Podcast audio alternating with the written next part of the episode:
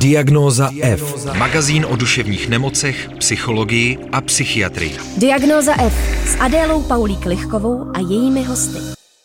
Dobrý den, vítám vás u dalšího dílu podcastu Diagnoza F. Lidé, kteří mají potíže s přejídáním, už v budoucnu možná nebudou muset spolehat jen na svou silnou vůli a režimová opatření. Mohla by jim pomoci i transkraniální magnetická stimulace. Jak to funguje? S jakými dalšími duševními potížemi nám to může pomoci? A nezmění stimulace mozku naši osobnost? O tom si budu povídat s psychiatričkou paní docentkou Monikou Klírovou z Národního ústavu duševního zdraví. Dobrý den. Dobrý den. Pojďme skočit rovnou do toho tématu a si představíme, co to vlastně děláte teď za výzkum a komu je určený. Tak my obecně vlastně, nebo naše skupina v Národním eh, ústavu duševního zdraví se věnuje vlastně léčbě pomocí takzvaných metod neinvazivní mozkové stimulace, mezi který se řadí právě repetitivní transkraniální magnetická stimulace. A tohle to už je vlastně léčba, která je eh, řadu let potvrzená jako léčba, která je efektivní eh, vlastně v léčbě řady duševních poruch. A samozřejmě jednou z těch kapitol je i oblast vlastně takzvaného cravingu, neboli bažení, která je vlastně Eh, asi nej, nejvíce zkoumaná eh, vlastně při eh, vlastně poruchách spojených s bažením po návykových látkách, ale existují vlastně v současné době i už vlastně důkazy o léčbě přejídání, ať už se jedná vlastně tak jako o opravdu duševní poruchy, jako je například, eh, jako je například bulimie, anorexie, tak eh, vlastně se tato metoda zkoumá například v léčbě obezity nebo v léčbě vlastně poruch přejídání, které jsou způsobeny nějakým způsobem stresem.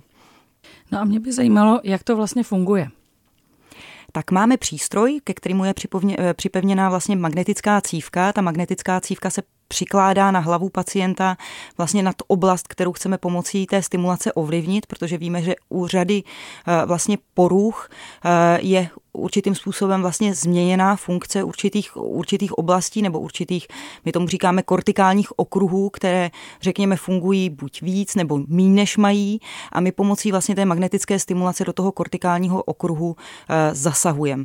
Nejčastěji se e, vlastně používá stimulace takzvaného prefrontálního kortexu, což je vlastně oblast e, můžete si představit té přední části, přední části mozku a my vlastně víme, že eh, prefrontální kortex je zapojen vlastně do celé řady eh, různých okruhů, takže jak v psychiatrii, tak pak třeba řekněme i v léčbě vlastně těch poruch, o kterých mluvíme, eh, poruch, který spojených s přejídáním, se snažíme vlastně nejčastěji stimulovat vlastně tak, že ovlivňujeme ten prefrontální kortex. A Jenom chci říct, že jedná se opravdu o metodu vlastně neinvazivní mozkové stimulace. Asi nemá smysl si pod tím představovat, eh, řekněme, nějaké elektrošoky, jo, nebo něco podobného.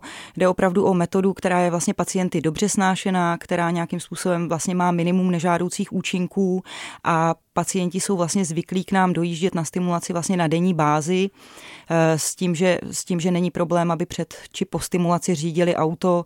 Eh, během té stimulace eh, buď můžou sedět, sedět v pohodlném křesle, v klidu rozjímat, relaxovat, nebo někdy, někdy vlastně ty stimulace provádíme i tak, že aby jsme právě ten okruh, který chceme ovlivnit, nějakým způsobem aktivovali, tak používáme, řekněme, nějakou provokaci symptomů v případě toho přejídání si můžete eh, například představit, že se rozehřeje čokoláda, vy budete cítit vůni z čokolády, dostanete vlastně chuť, eh, dostanete chuť, chuť na sladké a eh, vlastně to nám nějakým způsobem vlastně zajistí aktivaci toho okruhu, který potom ovlivňujeme pomocí vlastně té stimulace. Takže tak asi na úvod. Já vám děkuji za tenhle ten úvod. A když se teda budu držet toho vašeho tématu, že se to týká léčby přejídání, znamená to, že teď už bychom vlastně eh, mohli do budoucna samozřejmě opustit to, že se budeme jako učit nějakému zdravému životnímu stylu. A prostě když to člověk jako přežené a rozjede si nějakou jako životní epizodu, kdy uh, si ujíždí na něčem třeba sladkém v tomhle, v tomhle případě, takže půjde k vám, nějaký čas mu budete v úzovkách svítit na hlavu A pak to bude zase dobrý? To rozhodně ne. Já myslím, že vlastně ta změna eh, určitých vlastně návyků eh, je zcela zásadní pro to, aby vůbec vlastně i tato léčba mohla být efektivní. Zatím vlastně my nemáme nějaký výsledky, které by nám jasně řekly, eh, že vlastně tento typ metody funguje i v léčbě jakoby přejídání, řekněme, související se stresem u relativně jako jinak zdravých lidí, kteří netrpí jakoby žádnou vážnou jakoby duševní poruchou.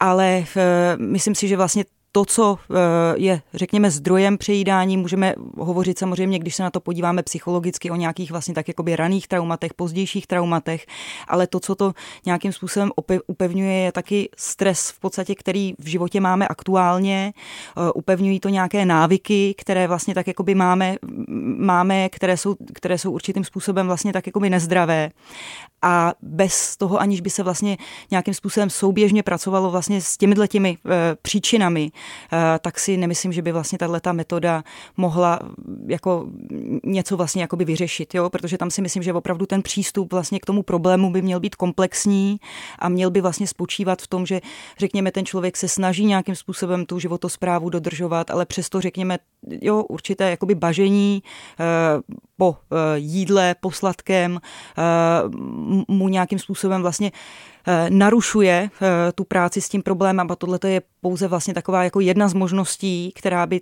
řekněme třeba mohla pomoci vlastně v tom komplexním přístupu eh, vlastně léčbě toho, tohohle toho problému. Když budu úplně konkrétní, já mám takový velkorysý vztah mm-hmm. k čokoládě. Mm-hmm. Jako, eh, mám takovou jednu oblíbenou a eh, ve chvíli, kdy toho mám v životě jako hodně a je hodně stresu a je hodně úkolů, tak to poznám buď tak, že prostě už začínám dělat v životě chyby, a nebo že už si tak jako tlačím tu čokoládu do toho krku, mm-hmm. aniž bych jako kousala. No a tak by mě zajímalo, co já v tu chvíli můžu dělat, když uh, mluvíme o životním stylu. Tak asi budu přemýšlet nad tím, co jím, možná se budu víc hýbat a pak přijdu k vám a posvítíte mi na hlavu. No já myslím, že ještě v té první fázi, kdy budete vlastně přemýšlet nad tím, co jíte a budete se víc hýbat, tak eh, je potřeba se vlastně tak jako zamyslet taky nad tím, jak vůbec vypadá vlastně režim toho dne.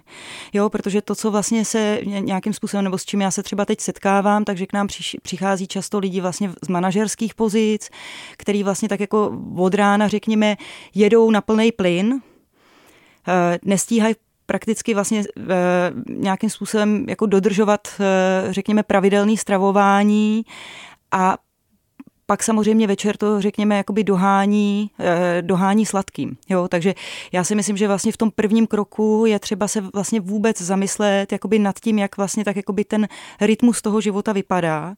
Jo? Jak vlastně nějakým způsobem si vytvořit v tom, řekněme, eh, jako životě, který může být opravdu plný eh, jakoby spoustu jakoby stresových v podstatě jakoby faktorů, jako čas na sebe, zastavit se a začít se nějakým způsobem jakoby pravidelně stravovat stravovat, jo, s tím, že se doporučuje určitě, jako aby to stravování bylo třeba A3 hodiny, jo, že Samozřejmě u potom těch vážnějších poruch potravy, a to by vám řekli asi kolegové, kteří se třeba specializují v podstatě na poruchy příjmu potravy, tak tam se opravdu i na lůžku vlastně řeší to stravování, že je třeba až sedmkrát denně. Jo, ale když se budeme bavit v podstatě tak jako o, řekněme, relativně zdravé populaci, která akorát nedodržuje, řekněme, ty základy vlastně, nebo ty principy zdravé životosprávy, tak tam si myslím, že je to jakoby primárně o tom se vlastně zastavit a začít jakoby dbát na nějaký jakoby režim v tom životě. Jo, a když pak ani tohle to nepomůže, tak si myslím, že můžou, můžou, můžou samozřejmě přijít, eh, přijít v úvahu jakoby metody, který, který vlastně teď zkoumáme my. To jsem se právě chtěla zeptat, vy jste říkala, přicházejí k nám ti lidé, mm. oni vám, k vám zatím přicházejí do toho výzkumu teda. Přesně tak, přesně tak. A ten výzkum má zjistit, jestli eh, jim to fakt pomáhá. Přesně tak, jestli to sníží nějakým způsobem chuť po jídle, případně chuť po sladkém. Když jsem si tady povídala před časem v diagnoze F s odborníkem, který pracuje s hypnozou, tak jsem se ho vlastně ptala na podobné otázky ve smyslu, je tohle terapie zadarmo? Je tohle o tom, že člověk, který, já nevím, kouří a nechce kouřit, k vám přijde a vy mu v té hypnoze řeknete, že kouřit nemá, tak mi řekli, že je tam jako riziko, že vlastně si člověk začne ulevovat jiným způsobem. A tak se mhm. ptám vlastně velmi podobně i vás.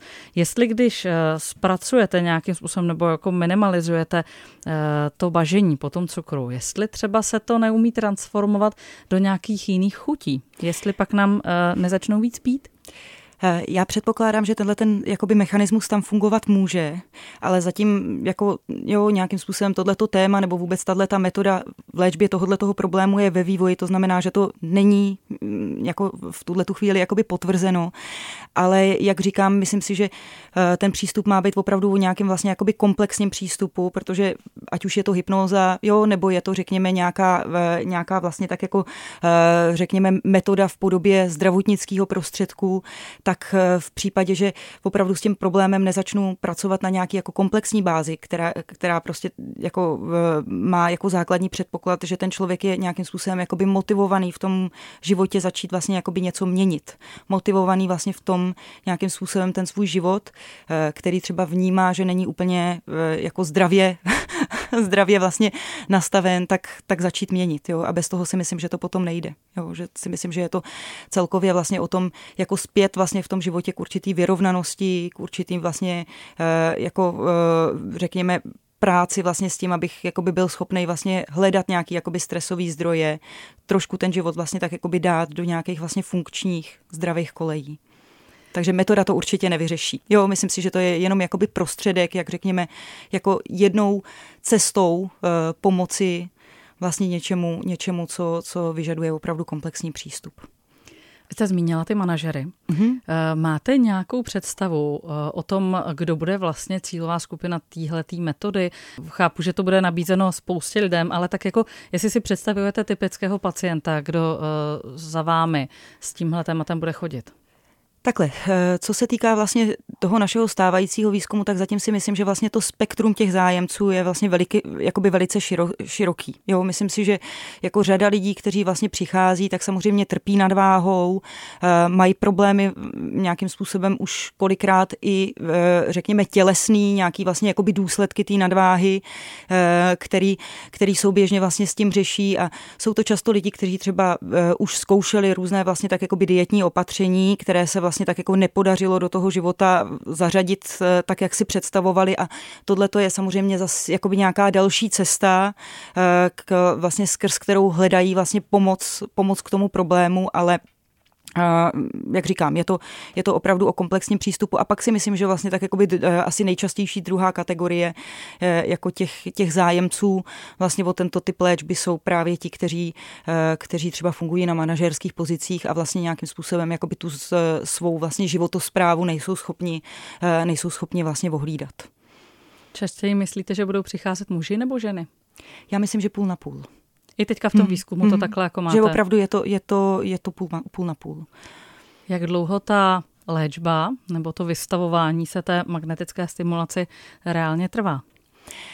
Tak eh, já zase hovořím vlastně o našem výzkumu, který je tří týdení, ale samozřejmě ve světě, například v Izraeli vlastně tak jako by teď běží vlastně podobná studie, která se vlastně zaměřuje na léčbu obezity a tam má vlastně tak jako by to trvání i eh, řekněme tu eh, aplikaci, která třeba je tam nějakým způsobem jakoby v jiný frekvenci jako nastavený, nastavenou nějak jinak, jo, ale obecně lze třeba počítat měsíční kůra jo, která může být buď na bázi jakoby každého všedního dne, anebo na bázi třeba docházení dvakrát, třikrát týdně. A jak vypadají výsledky? Výsledky zatím nemáme. Jo, výsledky, výsledky dokavat, dokavat nebudou, tak eh, s, s těma asi vás úplně seznámit nemůžu, ale v tuhle tu chvíli samozřejmě jakoby věříme, eh, nebo i ty naše jako hypotézy, které jsou nějakým způsobem opřený jako o určitou vlastně jakoby evidenci předešlých výzkumů, tak, eh, tak jsou samozřejmě postavený jakoby k tomu, že předpokládáme, že ta metoda fungovat bude, ale to, jestli funguje, tak na to si musíme počkat ještě.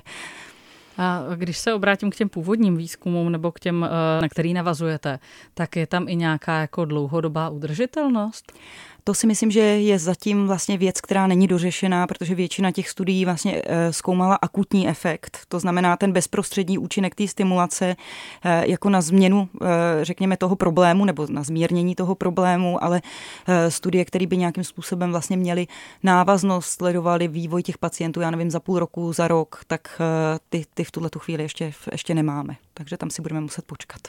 A počkáme se na ty původní, nebo i ta vaše studie s tím počítá, že eh, se zeptáte pacientů nebo těch, těch svých jako probandů za půl roku, za rok, jak se jim daří? Tak já myslím, že v plánu je, je nějakým způsobem do toho výzkumu, budou-li tam potíže přetrvávat, zahrnout znovu, s tím, že budeme mít už samozřejmě ten výzkum nějakým způsobem zas o něco líp postavený a v rámci vlastně tohodle toho, tohodle toho screeningu bude těm pacientům vlastně i nabídnuta možnost v případě, že ty jejich potíže se zase vrátí do původního stavu vlastně pokračování.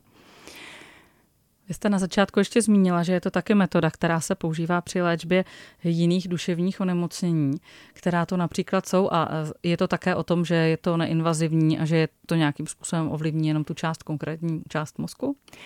Přesně tak. Je to, eh, je to vlastně metoda, která se používá dnes už vlastně, je to zavedená metoda, která se používá v léčbě řady duševních poruch.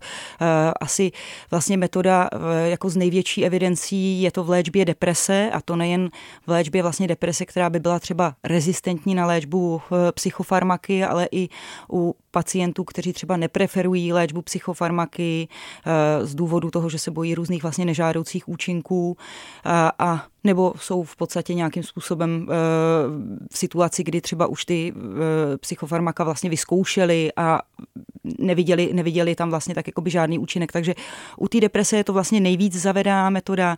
Léčí se tím taky celá řada vlastně neurologických poruch ale já jako psychiatr vlastně dělám výzkumy i v léčbě obsedantně kompulzivní poruchy, v léčbě schizofrenie, kde se nějakým způsobem prokázala tato metoda taky vlastně efektivní. A potom, potom je to teda metoda, která se třeba používá například eh, k léčbě, k léčbě právě cravingu jako závislosti třeba na nikotinu.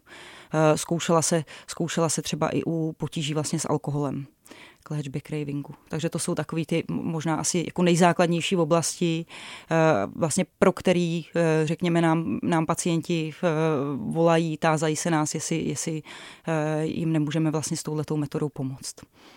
Jak je ta léčba dostupná? Tak já myslím, že se stává čím dál víc dostupnější. Jako je to pár let zpátky, kdy byla prakticky eh, k dispozici pouze na několika vlastně pracovištích v České republice.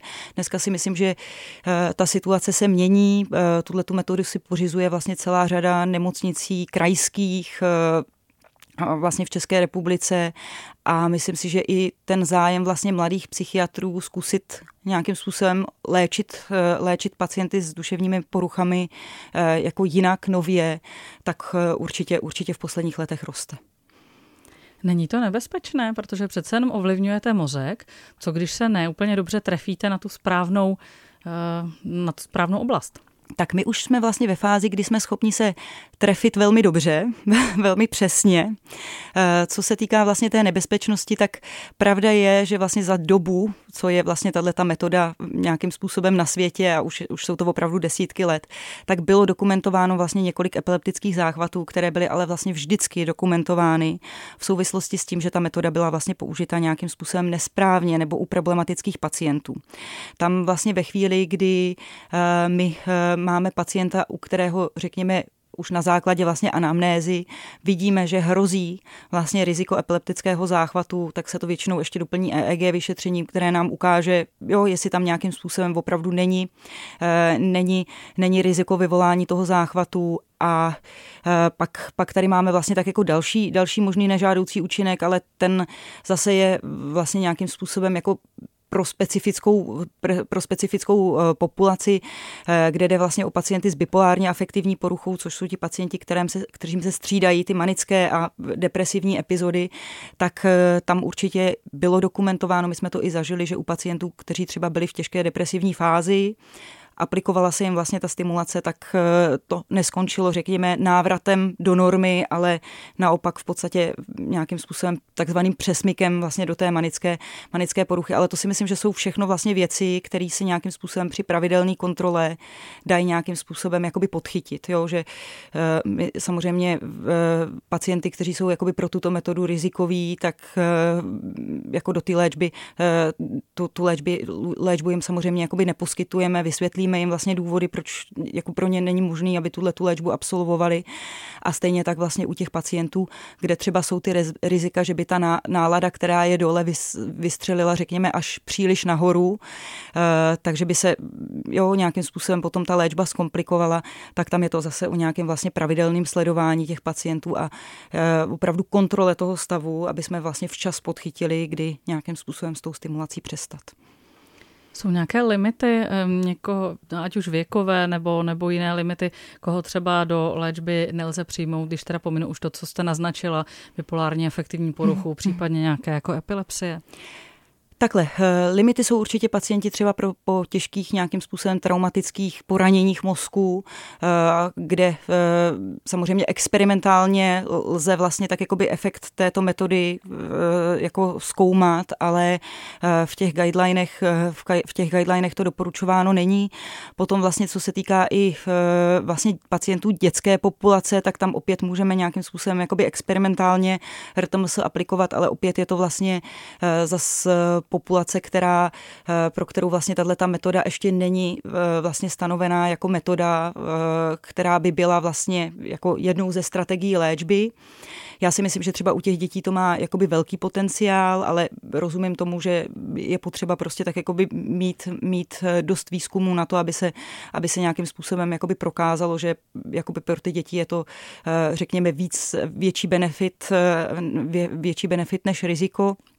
No a co se týká třeba staré populace, tak tam se naopak vlastně jakoby ukazuje, že tato metoda v kombinaci s kognitivním tréninkem má vlastně e, jako svůj vlastně účinek v léčbě například e, jakoby e, mírný kognitivní poruchy Alzheimerovy demence jo, nebo takového toho počátečního studi- eh, vlastně stádia Alzheimerovy demence, takže tam si myslím, že u těch, u té starší populace zase je tam třeba nějakým způsobem vlastně jako ten stav eh, intenzivněji zhlídat, ale u té starší populace si myslím, že to má taky velký potenciál, protože stávající vlastně léčba, eh, léčba řekněme dementních onemocnění je omezená, takže myslím si, že má smysl vlastně hledat cesty, jak nějakým způsobem vlastně tak jako nabídnout těm pacientům ještě jiné možnosti. Setkáváte se s nějakými mýty nebo s nějakými jako eh, strachy eh, u vašich pacientů? Jako třeba, nevím, eh, budete mi něco dělat s mozkem, změní se mi osobnost? Já se s tím setkávám nejen u pacientů, ale kolikrát i u kolegů vlastně ze zdravotnictví, že už jsem zaslechla vlastně jakoby podobné připomínky typu, no mozek bych si teda stimulovat nenechal, jo, to mi tam určitě něco uděláte. Tak já myslím, že asi jako to, co má smysl tomu, kdo nějakým způsobem má zájem, eh, obává se té metody, tak opravdu vysvětlit vlastně tak jakoby princip té metody, eh, vysvětlit, eh, vysvětlit nějakým způsobem, jak případný vlastně diskomfort během třeba té stimulace můžeme, můžeme nějakým způsobem tak jako zmírnit, jak, jak s tím ovlivnit, ale je to, je to vždycky vlastně jakoby o, o tom nějakým způsobem tu společnost jakoby edukovat, protože je to samozřejmě něco novýho a řada lidí si to eh, nějakým způsobem vlastně tak jako dává do souvislosti s přeletem nad kukačí hnízdo, což eh, si myslím, že ani v dnešní době třeba i ty invazivnější metody typu elektrokonvulze eh, už rozhodně nejsou vlastně tak jakoby na té úrovni, jo, kde, kde kdysi v podstatě tak jakoby Formanův, Formanův film, jak představoval vlastně řekněme, takovou tu nejznámější vlastně metodu neurostimulační, což je elektrokonvulzní terapie. Takže, takže to, to si myslím, že v, ani dnešní eh, elektrokonvulzivní terapie a už vůbec ne v podstatě transkraniální magnetická stimulace, jako tohle to nepřipomíná. A teď já nevím úplně, jestli jako je to možný, eh, eh, jestli se neptám úplně blbě, ale je možný, že si lidé v tom výzkumném týmu tyhle ty věci na sobě sami vyzkouší? My si to na sobě zkoušíme, protože děláme i výzkumy vlastně u zdravých dobrovolníků, kde se snažíme nějakým způsobem třeba zjistit, jaký má vlastně tato metoda efekt na ovlivnění různých kognitivních funkcí. Takže já myslím, že konkrétně v našem týmu jsme si asi magnetickou stimulaci vyzkoušeli všichni a myslím si, že je, je to i e, jako důležitý nějakým způsobem, aspoň, aspoň jakoby pro mě bylo důležitý jako mít nějakým způsobem tu, tu metodu jako zažitou, vědět vlastně, e, jak to probíhá, co to obnáší, co vlastně tak jakoby cítím během té stimulace, protože o to spíš potom s těma pacientama můžu nějakým způsobem jako eh, fungovat, zeptat se jich, eh, jo, nějakým způsobem si představit, jaký případný diskomfort případě, že třeba jim musíme dávat vysokou intenzitu té stimulace, tam pro ně může být a vždycky si myslím, že se dá nějak domluvit, eh, dají se vlastně ty parametry nějak individuálně nastavit, aby ta jako stimulace byla pro ty lidi snesitelná a současně, současně efektivní. Jakou vidíte budoucnost téhleté metody? Uh, umím si představit, že se to mm, rozšíří na nějaké, na řadu dalších nějakých jako onemocnění. Zároveň si umím představit ten druhý scénář, kdy si budeme objednávat, hele, mě teďka čeká jako vysoká škola, pojďte mě trošku nastimulovat, aby mi to studium šlo líp. Takhle, co se týká takzvané transkraniální magnetické stimulace, tak to si myslím, že v podstatě v nadcházejících letech bude stále metoda, která bude nějakým způsobem vázaná vlastně na zdravotnický pracoviště. Že byť si asi někde v Číně můžete objednat vlastně svůj magnetický stimulátor, tak eh, jako za prvý ty stimulátory nevíme, jaký jsou kvality, předpokládám, že asi ne valný a za druhý je třeba si uvědomit, že je to zdravotnický prostředek, který by měl být opravdu nějakým způsobem uh, aplikovaný vlastně tak jako by lékařem pod nějakou kontrolu. Eh, k dispozici máme v současné době ale i metody eh, neinvazivní stimulace jiného rázu. Jsou to metody na bázi vlastně elektrické stimulace, jako je například transkraniální stimulace stejnosměrným proudem, eh, která vlastně byla vyvinutá, řekněme, v nějakých 60. letech minulého století, pak se na ní zapomnělo, ale vlastně v, při příchodu nového tisíciletí vytáhli hráči počítačových her, kteří vlastně řešili, jak nějakým způsobem zlepšit soustředění a svůj výkon ve hrách. Takže eh, si vlastně pomocí po domácku vlastně vyrobeného zařízení, které se skládalo vlastně z dvou elektrod, eh, které si ty eh, vlastně kluci přikládali na hlavu, tak oživili tuhle tu metodu, u který už dneska je třeba potvrzený, že má pozitivní vliv vlastně na kognitivní funkce. Ve světě se vlastně hovoří i o domácí aplikaci vlastně touto metodou v léčbě opět řady vlastně eh, duševních poruch, ale i eh, řekněme dneska, eh, dneska vlastně jsou k dispozici na trhu různé vlastně zařízení, které jsou třeba cílené vlastně pro sportovce na stimulaci motorického kortexu, aby zlepšili vlastně svůj, svůj výkon při sportu. Potom jsou, potom jsou samozřejmě mašinky, které zase cílí vlastně na to, aby se u zdravých jedinců vlastně zlepšila pozornost nebo naopak ovlivnila nálada k takové té, řekněme, energické směrem směrem vlastně k, k takové té kalm, vyrovnané, vyrovnané náladě. Takže tohle to si myslím, že je jakoby cesta, která samozřejmě může jako nějakým způsobem, vezme-li to ta společnost jakoby bermu, bernou minci, tak se, tak se nějakým způsobem jako v té společnosti jako značně uchytit.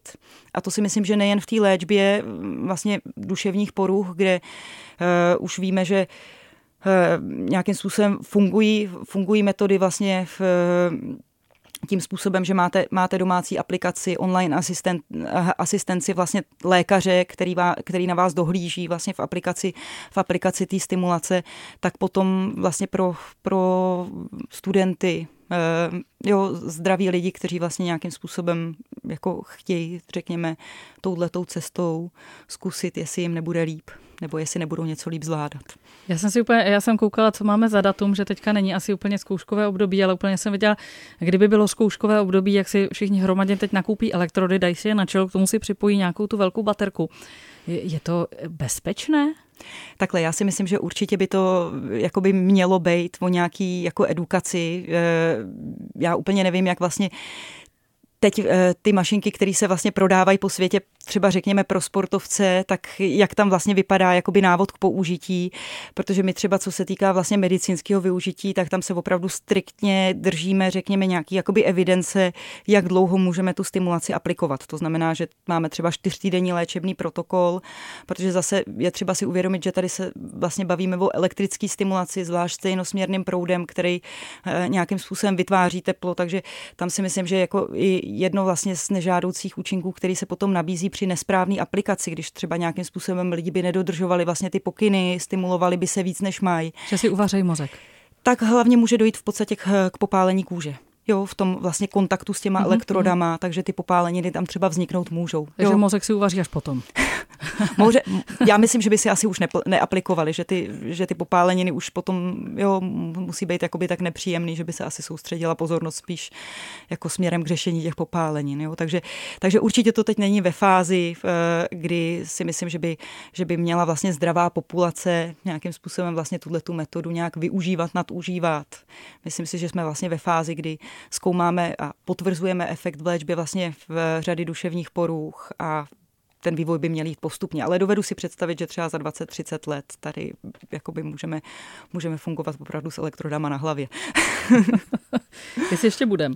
A mě by ještě zajímalo, jestli se k vám dostanou případně ty, ty uh, nešťastné případy, kdy to třeba doma někdo zkoušel, anebo kdy to někdo zkoušel nesprávně, jestli se vlastně tyhle ty informace dostanou zase zpátky k vám do Národního ústavu duševního zdraví tak to se k nám nedostává. Já myslím, že my máme vlastně kontakt s těmi pacienty, který my, nebo kteří třeba tuto metodu zkusili, nějakým způsobem pomohla jim, takže přijdou znova si vlastně půjčit, půjčit zařízení, který potom nějakým způsobem zase jakoby za eh, teda vlastně té online asistence eh, s pacienty vlastně na dálku aplikujeme, ale že by k nám někdo přišel takhle od někud eh, úplně zvenčí s tím, že, s tím, že si vlastně nějak nesprávně aplikoval stimulaci, to počítám, že by přišel asi spíš někam na popálení. No ještě by mě zajímalo, eh, protože vy to, o tom mluvíte s velkým nadšením a mně se to mhm. vlastně taky hrozně líbí, ta, ta, ta metoda, o které mluvíte. A říkám si, eh, možná nás teď někdo poslouchá, kdo si říká, jo, tak jako já mám potíže s tou čokoládou nebo, nebo s něčím jiným, nebo mám potíže s kouřením a tohle by mi mohlo pomoct. Tohle bych mohl do toho svýho plánu, který teďka jako dělám, abych se třeba těch cigaret zbavil nebo zbavila, eh, zapojit. Tak jak se vlastně k takovéhle léčbě může dostat? Tak, co se týká v podstatě eh, toho přejídání, tak tam my budeme vlastně na podzim plánovat pokračování této studie, takže určitě si myslím, že od podzima eh, není problém eh, se mi asi ozývat přímo vlastně na mail.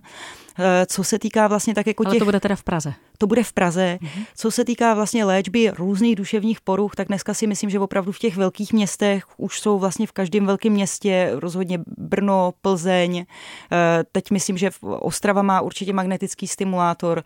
Eh, vybavení je tež vlastně v Českých Budějicích. Mám pocit, že si to bude vlastně kupovat teď nemocnice v Ostrově, nebo už to má, takže já myslím, že jako asi oslovit vlastně tak jako by ty nemocnice ve velkých městech, které má vlastně tak jako jo, daný člověk, eh, daný člověk na blízku a tam se zeptat vlastně, jestli, jestli je nějakým způsobem tato metoda vlastně dostupná a eh, případně samozřejmě se obrátit potom na naše, eh, na naši vlastně laboratoř, na naše vlastně oddělení neinvazivní mozkové stimulace na a naší přes ambulanci. psychiatra nebo, nebo ještě nějaké jiné, um, jiné obory lékařské využívají? Ještě neurologové. Ještě neurologové, ještě neurologové. využívají stimulátor. Hmm. Hmm. Ale samozřejmě měli byste vlastně přijít s nějakým jakoby doporučením od vašeho psychiatra, pro, pro tuto metodu psychiatr vám určitě jakoby poradí a bude vědět, jo, kde, kde nějakým způsobem v nejbližším, v nejbližším okolí se jako nachází zařízení, který vlastně tou magnetickou stimulací disponuje. Vy to celý vyprávíte s velkým nadšením. Baví vás ten výzkum? Moc. Jak jste na něj přišla? Tak já jsem vlastně v roce 2005 zahájila postgraduální studium, tehdy pod vedením vlastně eh, Jirky Horáčka, eh, který, který si myslím, že mi dal vlastně nadšení pro vědu, který u mě vlastně doteďka přetrvává a myslím si, že je to asi hodně i jeho zásluha, eh, že ten entuziasmus vlastně, který v sobě měl, řekněme, pro zkoumání mozkových funkcí a jejich souvislosti vlastně s, s duševními poruchami, tak, tak se nějakým způsobem na mě podepsal a snažím se to předávat dál. Já vám děkuji za to, že jste to předávala i v diagnoze F. Ať se vám daří a milí posluchači, ještě do, doplním, že eh, v archivu podcastu Diagnoza F najdete samozřejmě i rozhovory eh, s panem profesorem Horáčkem a protože jsme zmiňovali i poruchy příjmu potravy, tak i o poruchách příjmu potravy, například s profesorkou Papežovou, jsme si povídali v Diagnoze F. Paní docentko, děkuji vám, že jste přišla, ať se vám daří. Já vám taky děkuji. Nasledanou. Nasledanou. Potřebuješ duševní oporu? Všechno spraví náš podcast. Poslouchej diagnozu F kdykoliv a kdekoliv. Více na wave.cz lomeno podcasty.